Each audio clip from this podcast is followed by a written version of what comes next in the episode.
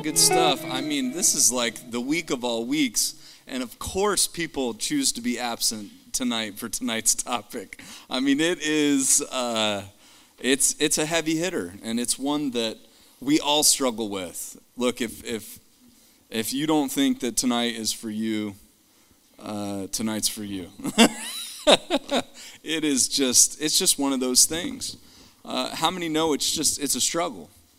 How many struggle with being selfish? Can we just be honest and transparent tonight? Um, so, but I, I, just wanted to um, bring this topic up and really discuss it in this context. And, you know, it was one of, it, it was out of the gate quick. When we were talking about marriage trolls and things that plague marriages, this is one of the first ones we wrote down, don't you think? Um, any thoughts on selfishness? well, I think I thoughts are all in here. So yeah, they are. Well, the funny thing is, is typically when we talk about it, uh, this is this night is for me. Sarah should be doing most of the talking tonight uh, because this is definitely something that uh, you know I've struggled with through the years, and it's a lot of it can be.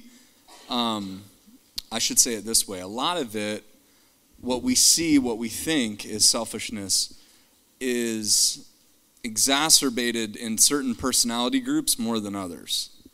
And what we're going to do tonight is show you that it doesn't matter. It, and, and often it's those that think that they're not selfish, they're actually really selfish.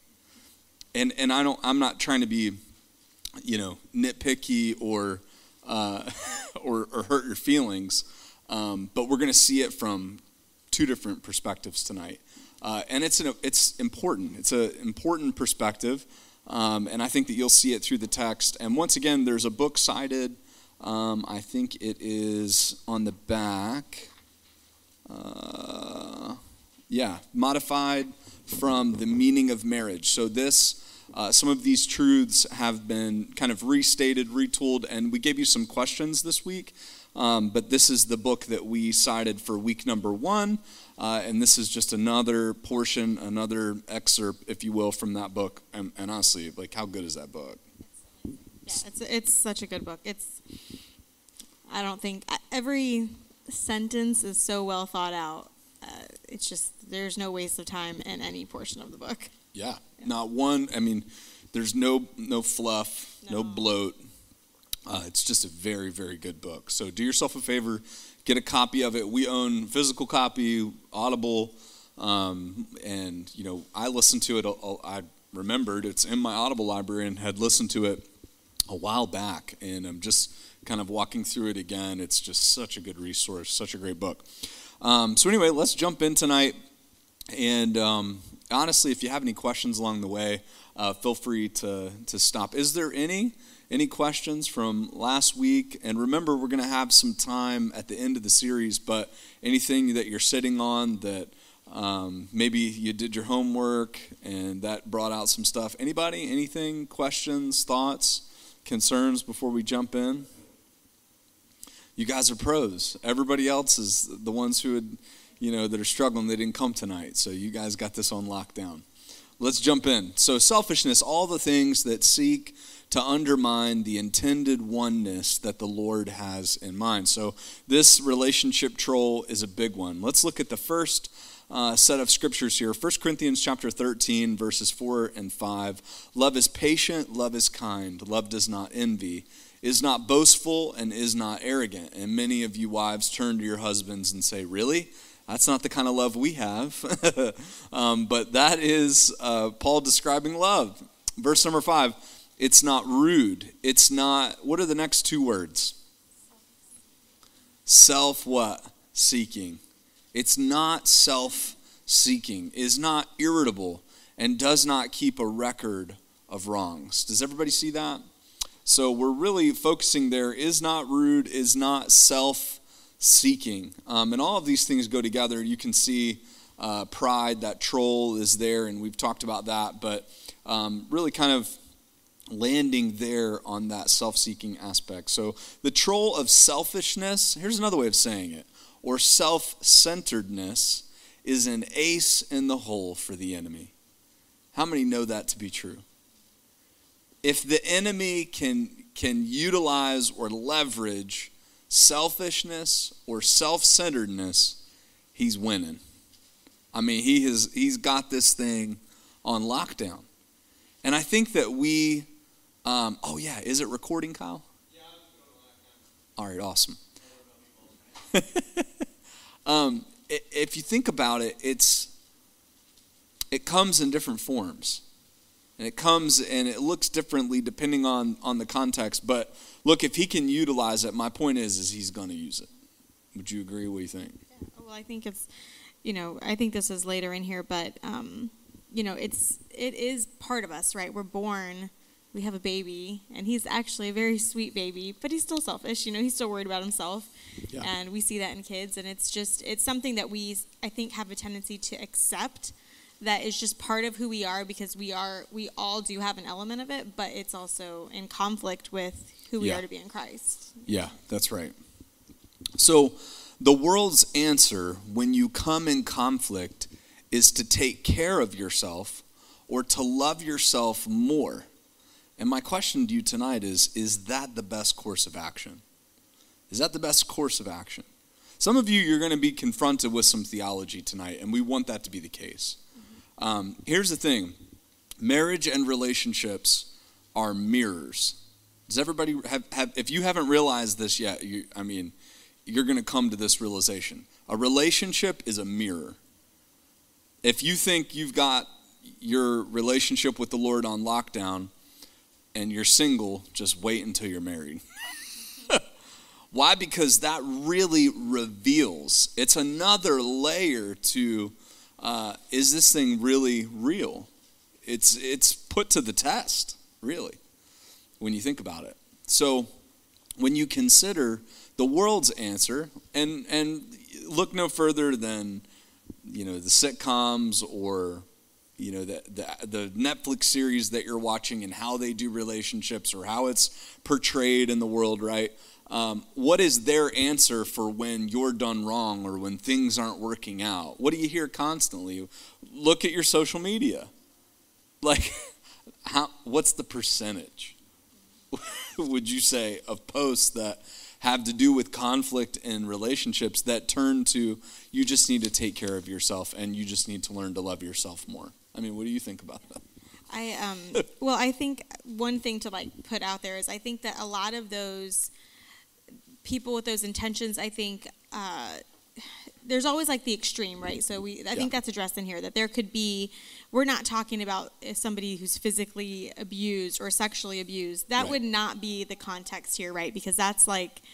Uh, an extreme biblical sin that would never be okay. So right. I think sometimes people pull from saying you should release a toxic relationship. If your husband's abusing you, yes, you should release yeah. that toxic toxic relationship. If it's just that he's not doing all the things you think he should do, that's not the same. Right. That's not the same thing. And I think that that's something to keep in mind through this whole topic is yeah. that we're not that would just be a separate thing and that we're uh, not talking about that and I think people who are talking about that other people pull it and sort of tailor it for yeah. their own personal things that don't necessarily fall underneath that same context. Right. And pull it in and, and you know, twist and modify things to their own to you know, further their own ideas for or sure. their own thoughts of of the validation. They're looking for validation, you yeah. know, and it and it comes through that. I think what we could include in this would be um, things from your upbringing right? That are part of your childhood, part of who you are, um, that have become a part of you that you've carried into your relationship. And so maybe what we would say that would be included isn't necessarily physical, physical abuse, but could be some verbal, some things in there of people talking to you or acting a certain way that is, it's not right, right? But it's not, it's not a reason to end the marriage. You know, it's not physical or uh, sexual abuse. So there is, there is a line, and I think that it's important for us to put that out there yeah. and say that there is a line that we would say, yeah, you need to get out of that relationship. Um, care for yourself in right. that situation, but yep. that's not what we're talking about. This is not what we're talking about. The context of what we're saying when people run to you need to care for yourself and you need to learn to love yourself, that language is many a times used around things that, uh, biblically speaking, the Bible doesn't define you that way. The Bible doesn't tell you that that's what you need to do for yourself and to yourself. And so, um, once again, a lot of these ideas that we have that contribute negatively to our relationships are a misunderstanding of Scripture. They're a misunderstanding of who we are and who we were, who we're who we were created to be. So uh, we just want to give some direction on that um, for all of those posts that are out there saying that you deserve something, that you're better than that. I mean, am I the only one that sees these posts? Or do you guys know what I'm talking about? When I'm addressing this self care ideology, right? Um, there's a context for that, and it's not when you are having trouble with your spouse or with your boyfriend, girlfriend, or in your relationship when you're trying to work things out. This is what we do, and I, I mean it. Like, what happens is when conflict happens, what happens is you, you, if you take the world's advice, you retreat to yourself.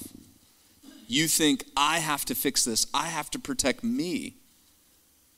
What part of that is unity and oneness? What part of that is a part of a whole rather than separation. Do you understand what, where, we're, where we're getting to with this? And we talked about this last week. Only by pride comes contention. So when there's a problem, when there's an issue, uh, how are you going to fix it? How are you going to deal with this? Well, I have to retreat and fix me. I have to focus on me. We're identifying that tonight as being self centered and selfish. Um, so let, us build a biblical case for this. Look at Romans chapter 3, verses 10 through 11. Uh, and a lot of this should be review for most of you because you've been walking through the Roman study with us. But as it is written, there is no one righteous, not even one. I was like fumbling because it's CSB.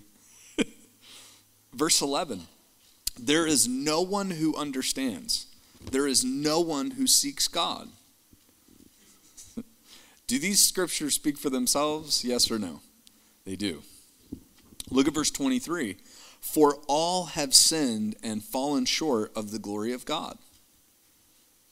The same Paul who penned about, uh, I think I should read the next one, right? Uh, no, no, no, not yet. So think about those uh, three verses there, and, and we begin to see that we are born sinners. Verse 12 of the next passage of scripture that we're going to talk about on Sunday morning is Romans chapter 5, verse 12. It says, Wherefore is by one man sin entered into the world, and death by sin, and so death passed upon all men, for that all have sinned. Our point in tonight in kind of building this case is that nobody's good. Nobody deserves anything. And if we start from a, a place or a context of what we actually deserve, then we're confronted with our own actions when we retreat to ourselves for ourselves. Does that make sense? A higher view of self, of who we actually are, has led to incredible self centeredness in our society. That little junior that you tell is awesome actually turns out he believes it. Turns out you tell your kid how amazing they are often enough. I mean, Adolf Hitler said if you tell a lie loud enough, often enough, people will what? They'll believe it. And unfortunately, we've believed the lie that we're actually good people when Scripture clearly states that our righteousness is as filthy rags, according to the book of Isaiah. It's a misconception that we need to retreat and love on ourselves because we're our best person and you need to be the best version of yourself. Who are we apart from Jesus? We're what? Nobody. So we've got to stop the the peppering in of this like humanistic philosophy into our marriage relationships because it's a troll. And that self-centeredness has to start somewhere. It starts with entitlement. And we think that we're, you know what I mean? We think that we're something when scripture tells us that we're nothing even Paul says, Look, I'm the chiefest of sinners. And that dude, he was not the chiefest of sinners. you know what I mean? I know he felt that way, but not nobody is good. If we start with a false premise that you're a good person and you deserve good things in your marriage relationship, guess what you're going to be? Self centered. Man, it's quiet. Just spilled it on my, my K Sig t shirt. my lemonade. I think we need to sit in that a minute. If you're resistant to this idea, I understand. Kind of. I kind of get it. But, like, church, we need to be honest and upfront with what we actually are. We're sinners. And if it means we've missed the mark, when you retreat to the part of you that missed the mark, when you retreat to yourself, and in your flesh, Scripture says, dwelleth no good thing, then what good comes of you retreating and treating yourself? When if we know and understand that we're all sinners from the beginning, we're setting ourselves up to be selfish and have a self centered relationship. It's a slippery slope. Does anybody see that? Okay, all right. What do you say? We just keep kind of just keep moving? yeah, does anybody have a question about that? Miss Sheila.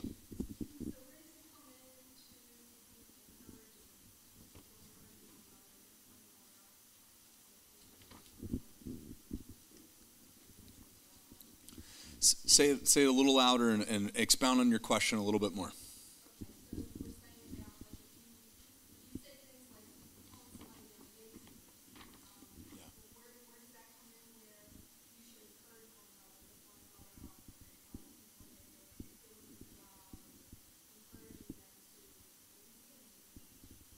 Yeah, so I think that, you know, there's there's a level of exhorting one another, and I think some people have that gift um, you know, the gift of encouragement, the gift of mercy. You know, like I typically would be someone that would have a, you know, someone would say to him, oh, you know, he, he someone would say about me that I encourage people and that I tell people that they're awesome or incredible or whatever. But if I define that theology, what I'm really saying is Jesus is really good in you. what I'm really saying is your capacity in in the church of God in Christ is extraordinary. You know, and so there's context behind that. Um, and I understand not everybody understands that or the perspective that I'm going to come from. But if I'm discipling someone, my first step in salvation, in discipling them, is telling them that they don't have anything good in them to earn heaven, right? So when someone comes along and they understand what God's grace is, it means that they have accepted what they do not deserve. So therefore, you've given someone a context to receive a compliment. Well, what is that? Philippians 1 6. I'm confident that he which hath begun a good work in me, he will perform it until the day of Jesus Christ. So the context is, man, the Lord is really using you. I love to see what God is doing in your life, right? So that's the framework that I would use to encourage people because I believe in the fact that we're totally depraved. Um, so that's, that's kind of, does that make sense? or no? That, no, no, no, please. And, I, and I'm, I'm, look, I think this discussion, look, we have to have these discussions. It's, it's vitally important because if not, we're going to we're going to find ourselves in a trap.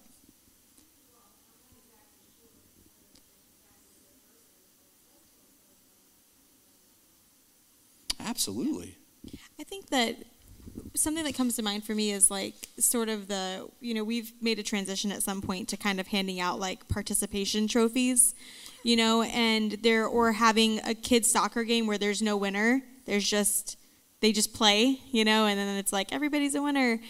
And obviously for two year olds i guess that's fine because they don't really get it anyway. They're just kind of running around. But at some point they have to have to learn that you know you your team didn't hit the mark. Or you know my kids all play piano. They have to show up sometimes at piano lessons and their teacher has to say i can tell you didn't practice this week rather than just saying oh you're amazing. I can see that you kind of tried on that one song. You know they're not going to grow if somebody just tells them kind of you're so cute and you kind of played that right and i'm you're, you're amazing.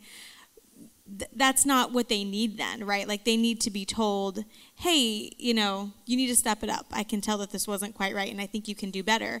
And then I think, of course, yes, they want to hear when they come back, I can tell you did practice that song. And I think that of course there's encouragement and exhortation that is there's a time and a place for it but I, I think that where a lot of people are coming in with it is when it's not the time and place and, and that is that sort of participation you know you played the piano good job i don't i don't want that for them. I don't want a pat on the back when they don't deserve it you know? I want them to to have Sarah the pat wants on the back the nun with the ruler Yeah, sitting no. beside the piano. That's no but i think i think that's more of what it is and i you know going back to social media you know i'll see posts that say like uh, it- it'll say something like just so you know you're doing a good job and it'll be like from you know some like mom page that i follow and i'm like you don't know if i'm doing a good job. Some mom could be reading this that is neglecting their child. They don't need to be told they're doing a good job.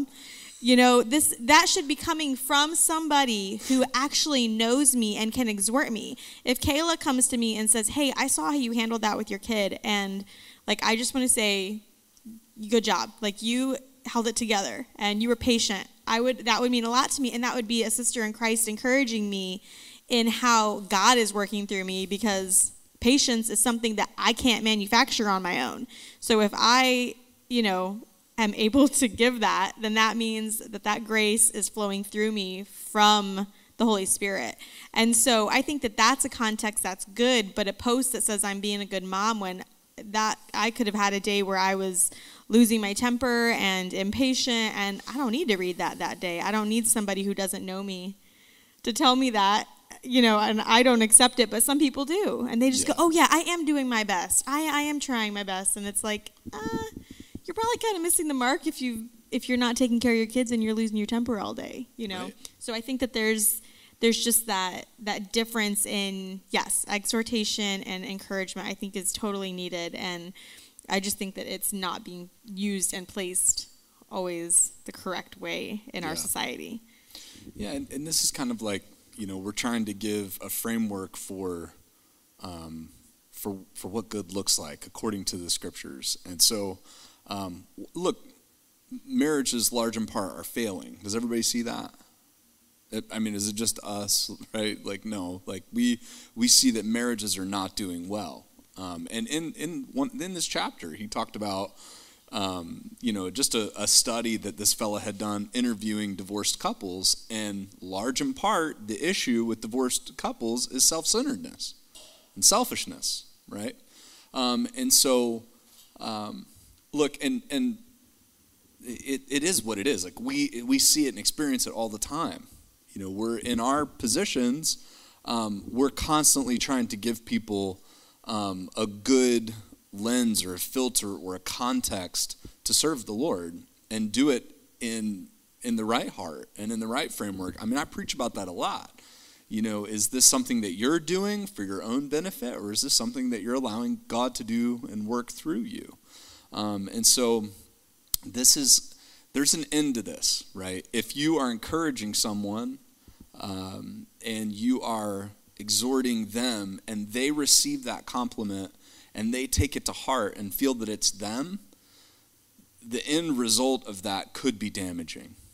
It could be something that they receive, and if they're not understanding the power in which they're doing those good things in, um, then they're going to receive. Here's the thing they're going to receive validation from that, right? And what happens when that's gone? If we only have the words of man at the end of the day to get us along, to get us out of bed, then what happens when you fall into a hard time? And that's that's what this is really addressing, right? If you're able to find support outside of yourself, which is from the Lord, then you're never going to be let down. If we serve man, we will be what?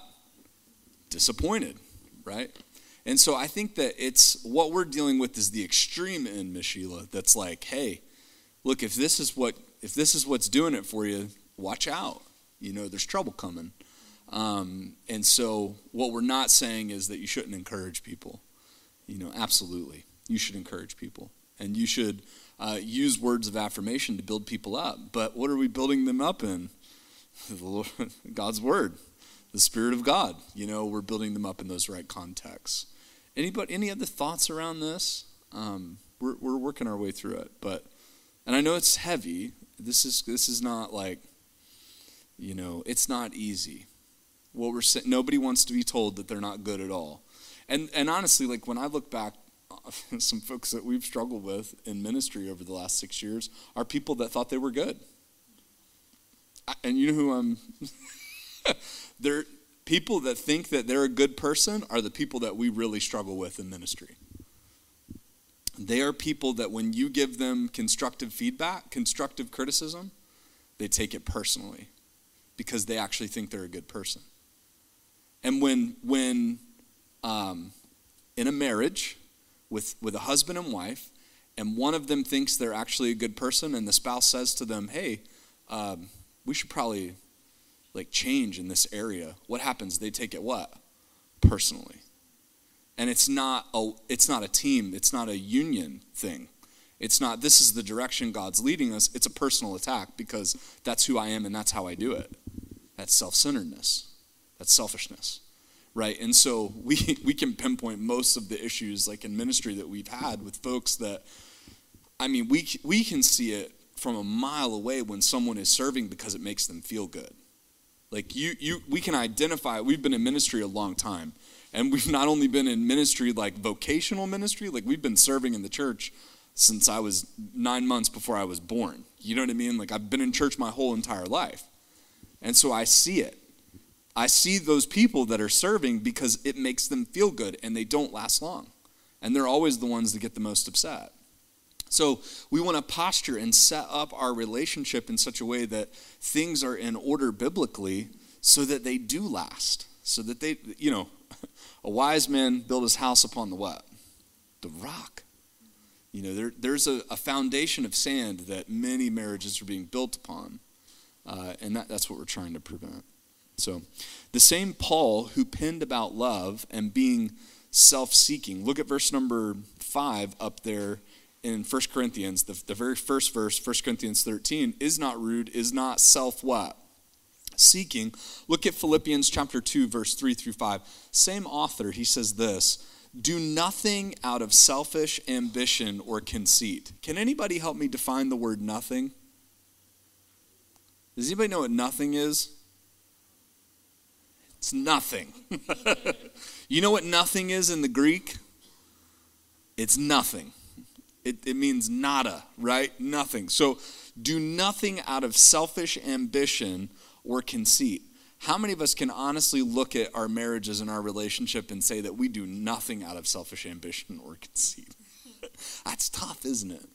The bar is pretty high, but it says, do nothing out of selfish ambition or conceit. But in what? Humility. Consider others. Don't miss that part. Consider others more important than who? Yourselves. If you see it, there's a truth there. There's a truth there. It's a principle that if you unlock in your marriage relationship, you will have a successful marriage. It says, in humility, consider others as more important than yourselves. Look at verse number four.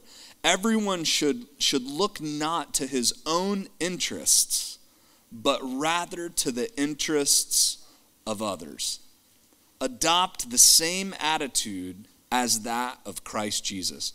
And I think the King James says, Let this mind be in you, which was also in Christ Jesus. Famous verse.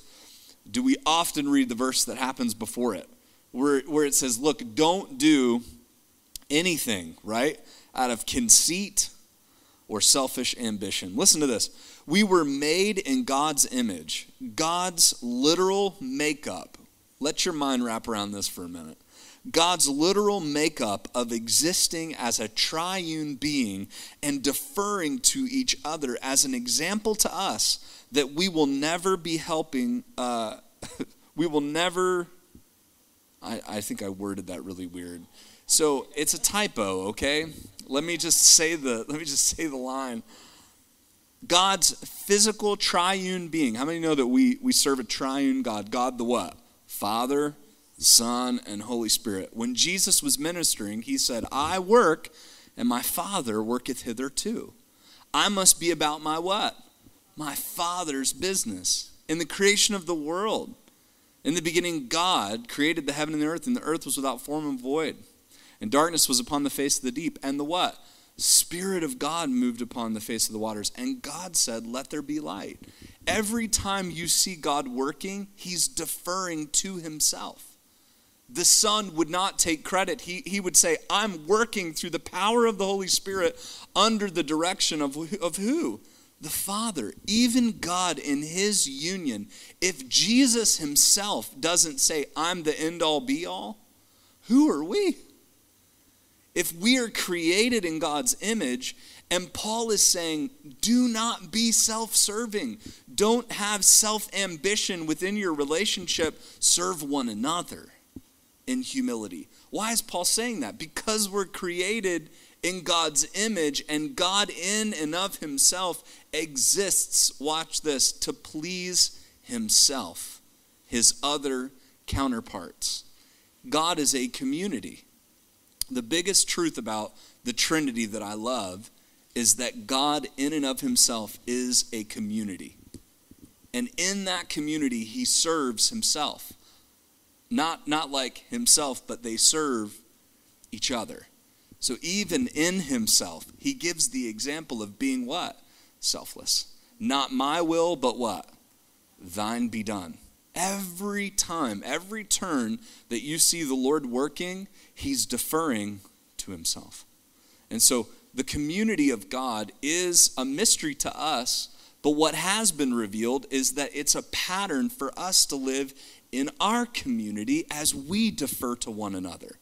And people like Paul, who understood the concept way more than I do, writes to us and say, listen, don't do anything out of self-ambition but do it in humility. Why? It's the mind of Christ to serve each other. Let me ask you this if you're always serving each other, is there room for selfishness?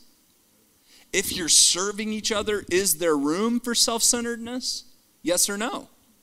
Do you see where we're going with this? The theology of who God is and who we were, who we were created to image doesn't allow us to be self centered.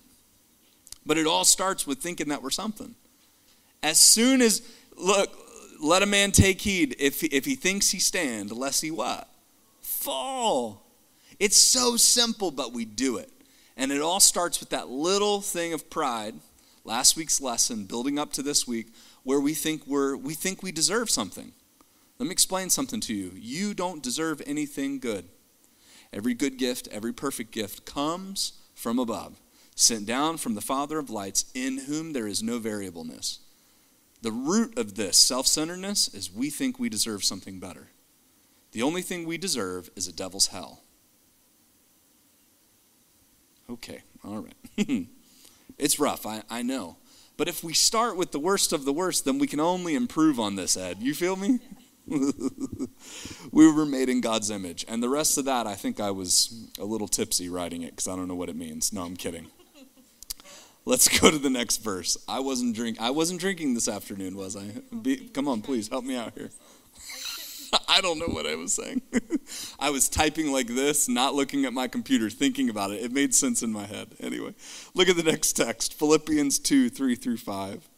Uh, no, we already read that. I literally, oh, that's what it did. It, it duplicated it. Oh. Yeah. I'm sorry, y'all. The typo, and then I hit print. Yeah, let's go to Matthew 25. I was I bet my notes though say something different. Yeah, maybe, maybe they don't. Maybe they don't. I'm going to go to my notes on here just in case. Yeah. Do you want to go to the next I'm going to go to it after I open it up on here. Okay. Sorry, y'all. Here we go. Yeah, let's look at the next one. It is. It's Matthew 16, 25. Okay, everything else should be Everything else should be good, but I'm going to read it from here. Look at the next verse Matthew 16, 25. For whoever wants to save his life will what? See where we're going with this. But whoever loses his life because of me will what? Will find it. Look, we're building a case here. We're, we're building a case scripturally to help you fight selfishness and self centeredness to help you confront this area. And, and I'm, look, it would be a good, helpful exercise for you to write down the last five fights men ask your wives to do it because you probably won't remember, right? But if you just say, hey, hun, what were the last five fights that we had? Let's write them down and work through them. I guarantee you what you're going to find is that there's a root of selfishness and self centeredness in those fights. Does that make sense? And so, in order to combat those things, like you have to have a good, healthy theology to see the right perspective. And so, looking at Matthew, it says, For whoever wants to save his life will lose it, but whoever loses his life because of me will find it. Selfishness equals selfishness. Selfishness equals selfishness.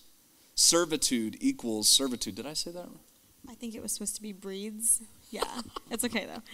Yeah, it's just that selfishness. Yeah. And talking on the, the point of, of fights, I think that there. Yeah, I think that um, you know if you were to do that, were to say, okay, let's talk about the last five fights that we've had, or two or three, whatever, um, you would probably find that there's selfishness on both sides if you were honest about it.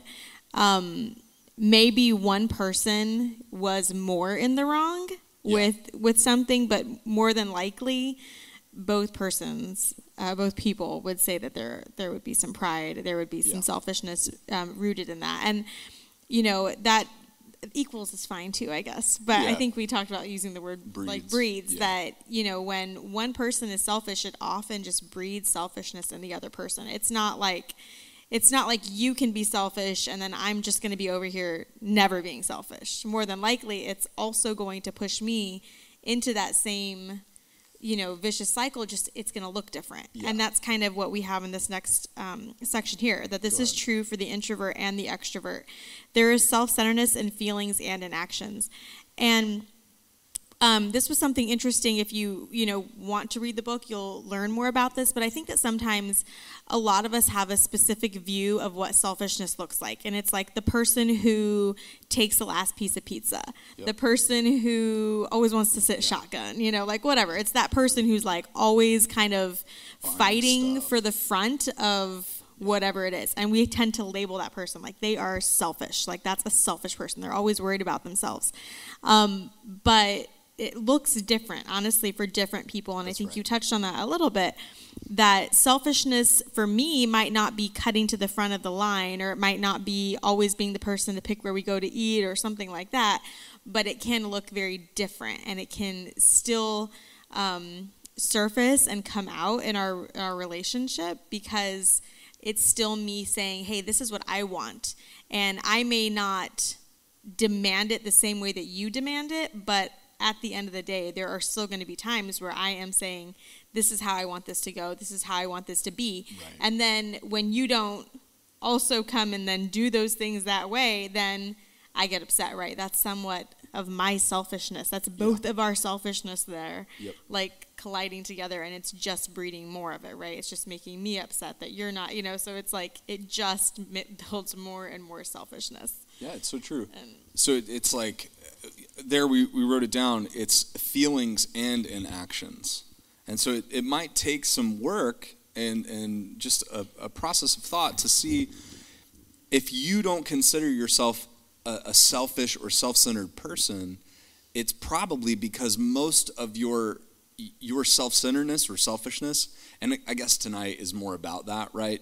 Defining those things for who we are. Like it's it's up to us to look in our own hearts. Like this this is not if you if you think about tonight as my spouse needs X, Y, and Z, right? You're totally missing the point of this uh, of, of this lesson tonight and you're very self-centered. But no, I'm kidding.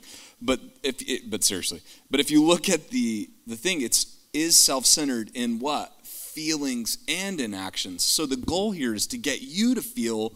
Uh, to, not to feel is to get you to realize where that selfishness is in your own heart is it more of a feeling so like if we were to like talk about this in our relationship it would be feelings for her it would be actions on my part she her her beef with me on a lot of my self-centeredness are stupid things that I do, right? Because I'm not thinking about her.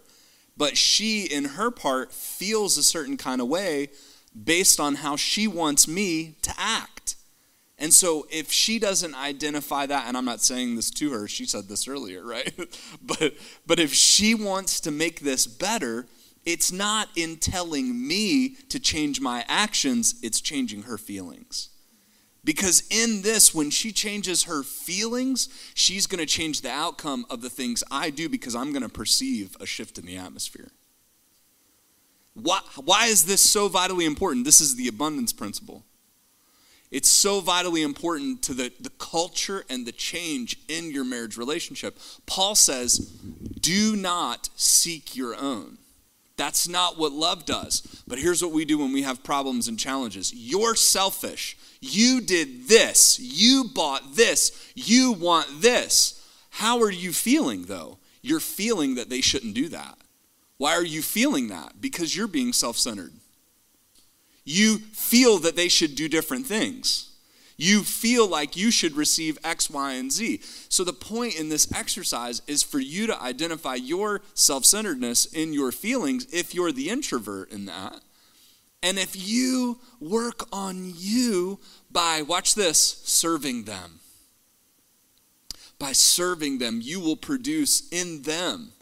Whosoever loses his life, here's the end result. And this is where the gospel, this is the gospel, this is the good news of God in your marriage. What did Jesus do in that whole passage of Philippians? He humbled himself, he became the servant. Servitude equals, or what was the other word? breeds servitude breeds servitude if you're looking for a change in your partner that you think is selfish serve them because that is what will breed or or sow into your marriage relationship a spirit of servitude watch that the lord uses but if you're selfish and you say, I deserve this, it's predicated on a false premise that you deserve something, and the Spirit of God is not going to work in that. Do you understand? Do you understand what we're saying? If, if, if Christians, and I mean it, Christian couples would get this and understand, I wouldn't expect a lost person to, to, to do this. I wouldn't. Even though this would work in a lost person's relationship. It's the upside down nature of the gospel. You get your needs by get you you accomplish that by meeting their needs.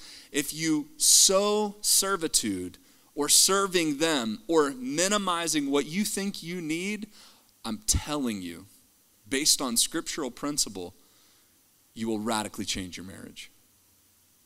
It's just a given principle. It's, a, it's, it's, it's something that is true to people who serve others.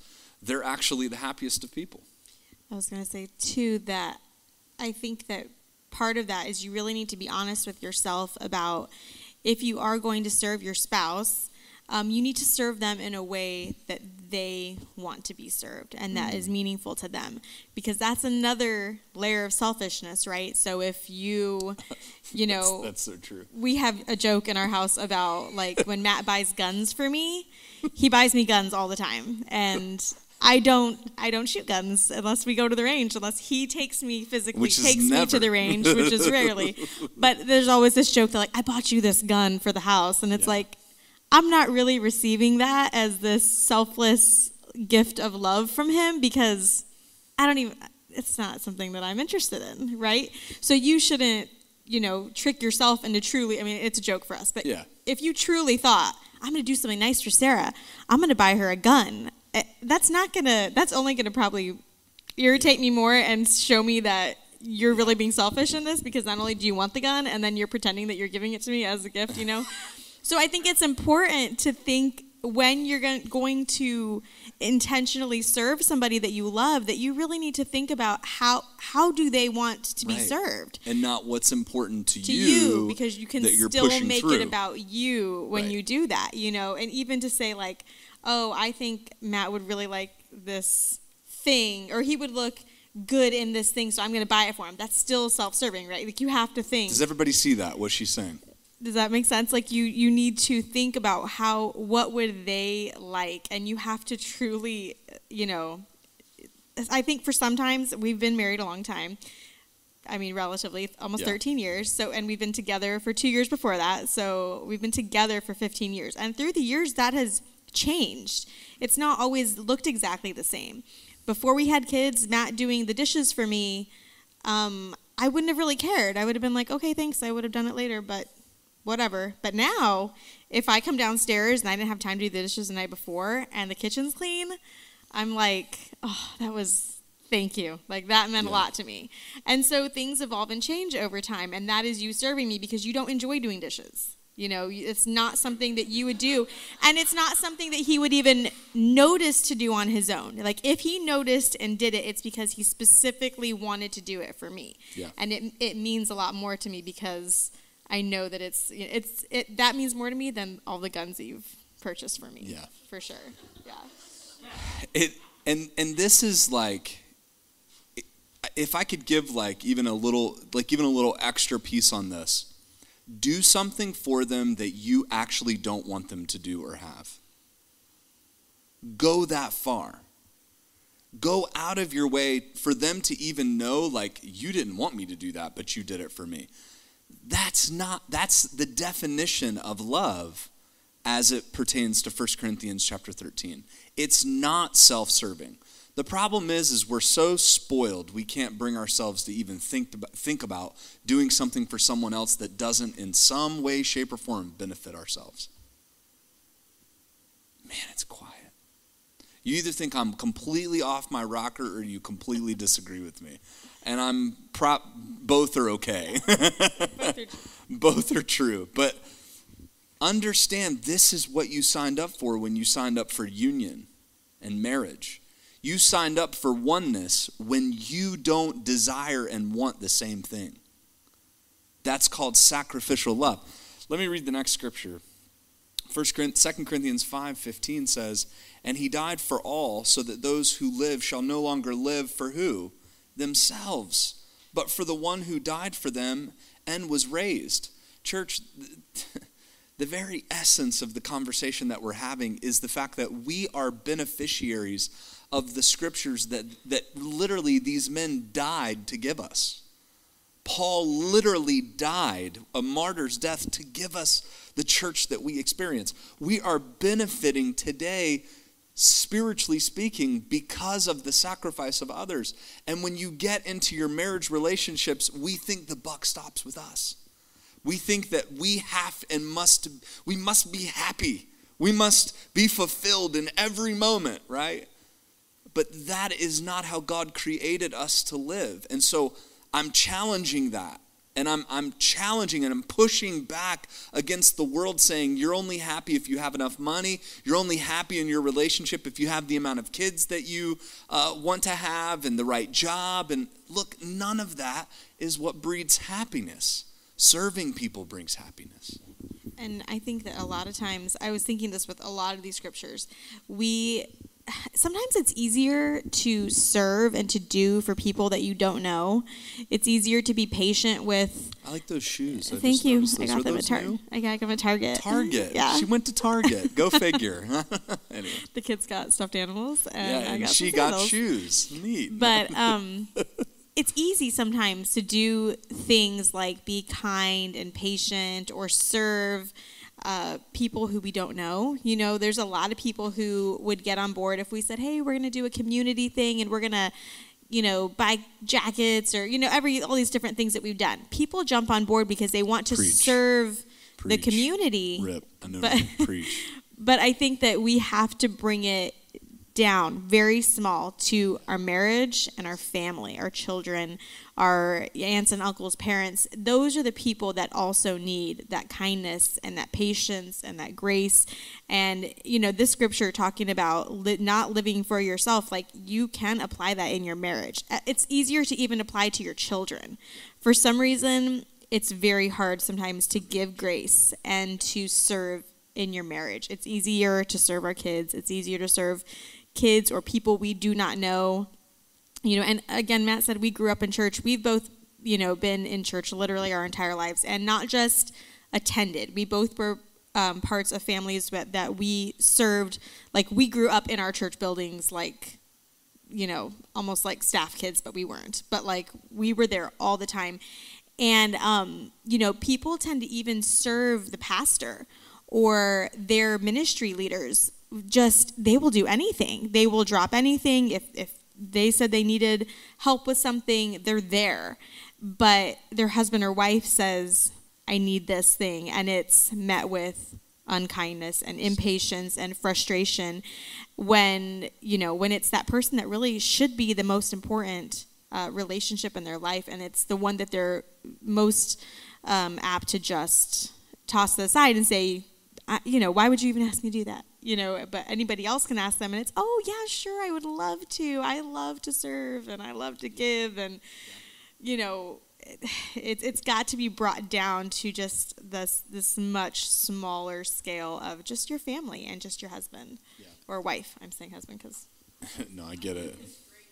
get it. Yeah, you like that? They're new. They're new. It could be also why did you spend money on new shoes? No, no, not at all. I I think too like we the gospel we think is just for a new convert right? We give the gospel. Let me tell you how good Jesus is for somebody who's brand new off the street that we're trying to introduce to Jesus. The gospel, Romans 1:16, it's the power of God for your marriage. What Jesus did for you is, is how you can love each other daily. If, if you don't have a real good, clear view of the gospel in your marriage and how you're serving your spouse like Christ served the church and gave himself for it, we're missing the point of the gospel how your marriage looks should be a great example of the gospel of Jesus Christ and the church. Does that make sense? Even the whole first unpopular section. Yeah. That is that is also part of the gospel. You know, you gospel. you don't uh, feel a need for Christ unless you see your own depravity, and right. that's what this is. Is that it's our own depravity, it's our own yeah we're not good people, that's part of what you have to accept in order to accept that you need a savior. Um, so it's all really Does the gospel. Everybody it's different aspects that? of the gospel. Does everybody see that? Point number one of the gospel is we're all what? We're all sinners. So you can't just accept the concept of it. You have to take that to the nth degree that you're not good. And so this is this is the hard part of, of accepting that. Uh, but you know, I say this often: acceptance is that key that unlocks the door of faith right? If you're going to grow in your relationship with God, many grow to a certain point, but they never get past those barriers because it's not who they are behind closed doors. It's not who they are in their marriage relationship. They are good in the community events, they are good with other people, but you know, the carpenter's house is always the one that's broken down. You know what I mean? And so we've got to fix this in our houses, in our homes. If we if our church has strong marriage relationships, if our church has husbands and wives that are serving each other, guess what? Our church is going to serve our community well. We're only as strong as our homes. So there's a few questions that we have. Um, we'll just walk through them, do the homework later, um, but we want to make sure you understand these questions.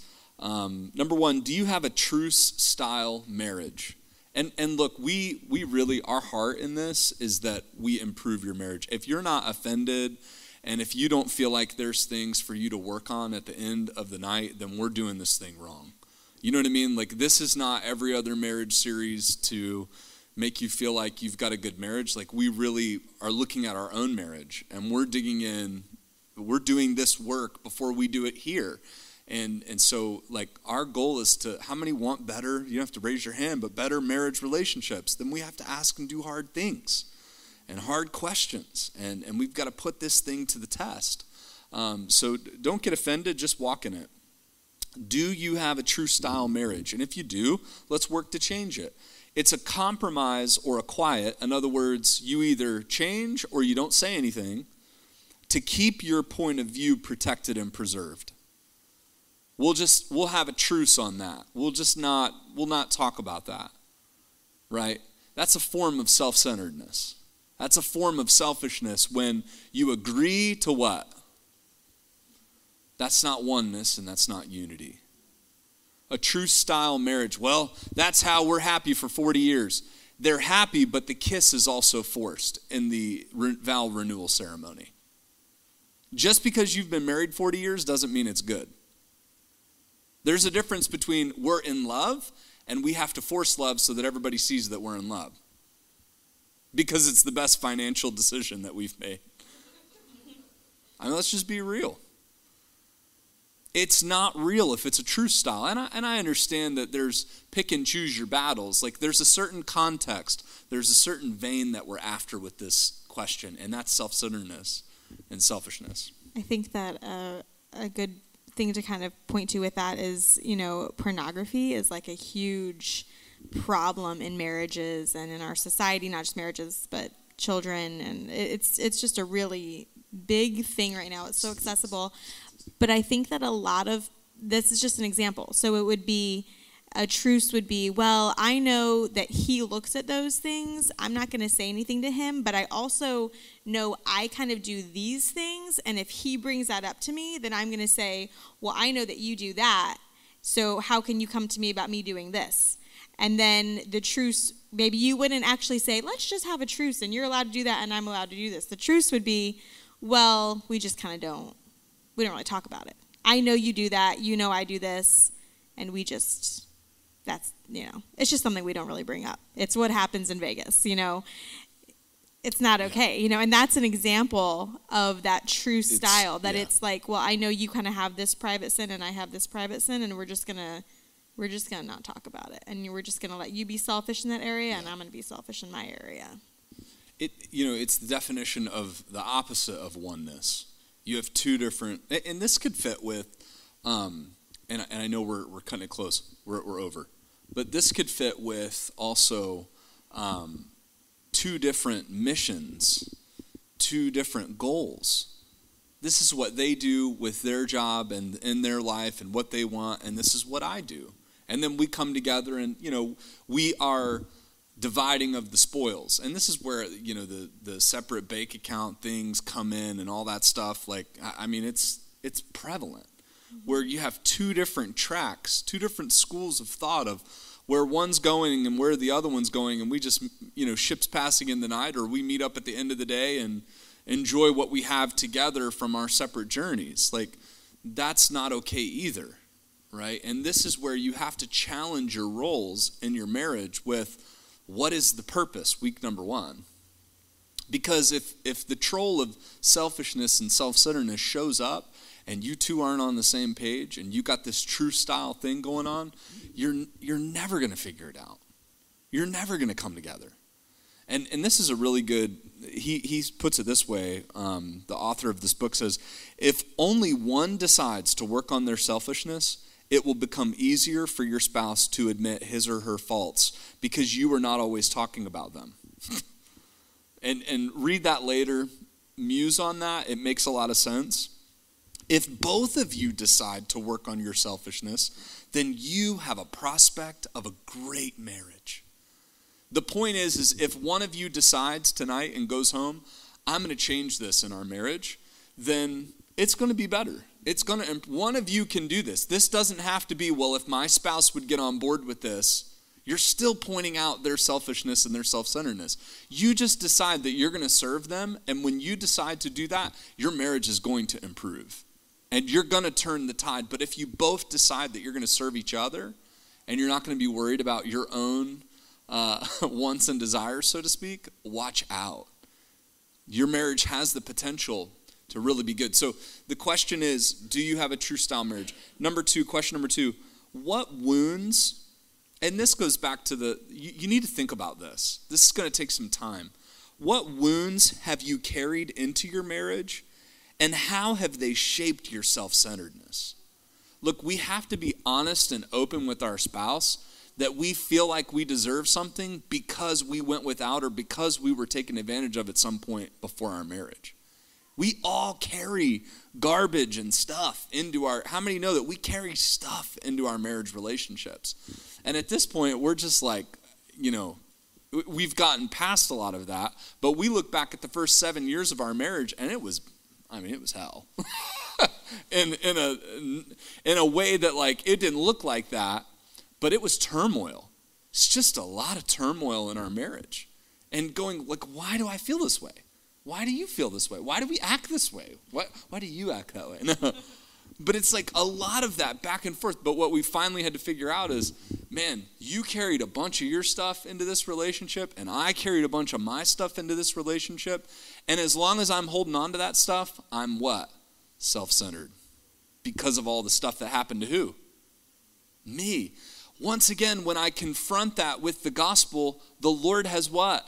Redeemed me from all of that. The Lord has set all of those things in order because of his justification for me. So you really have to confront your marriage with the gospel, but it's important to look and ask that question What wounds have you carried? The Christian principle that needs to be at work is spirit generated selflessness. And we don't have time to expound, but spirit generated selflessness, not thinking, this is so good. Listen to this. Not thinking less of yourself or more of yourself, but thinking of yourself less. I'm going to Everybody, real quick, put your thinking caps on, and then I'm going to dismiss you. The Christian principle that needs to be at work is spirit generated selflessness. That's not thinking less of yourself or more of yourself, but thinking of yourself less. Don't miss that. Those who stop concentrating on how unhappy they are find how their happiness is growing. Those who stop concentrating on how unhappy they are find how their happiness is growing. We got to do some work on this. We all deal with selfishness and self centeredness. We all do. But it starts with you and it starts with me. How are we going to change? How are we going to decide today that we're no longer going to let the enemy leverage that in our lives? And as soon as you start serving your spouse, guess what? He's going to be like, oh my goodness, what we got to abort mission. Like we got to figure this out. We we have to get that back, that element where they were just worried about themselves. I promise you, it's what Jesus does for you and it's what he does for us every day. You can decide tonight not to let the troll have his way, but to do it the way Jesus does for you and for me and let that part of the gospel transform your relationship. Anything else you wanted to add?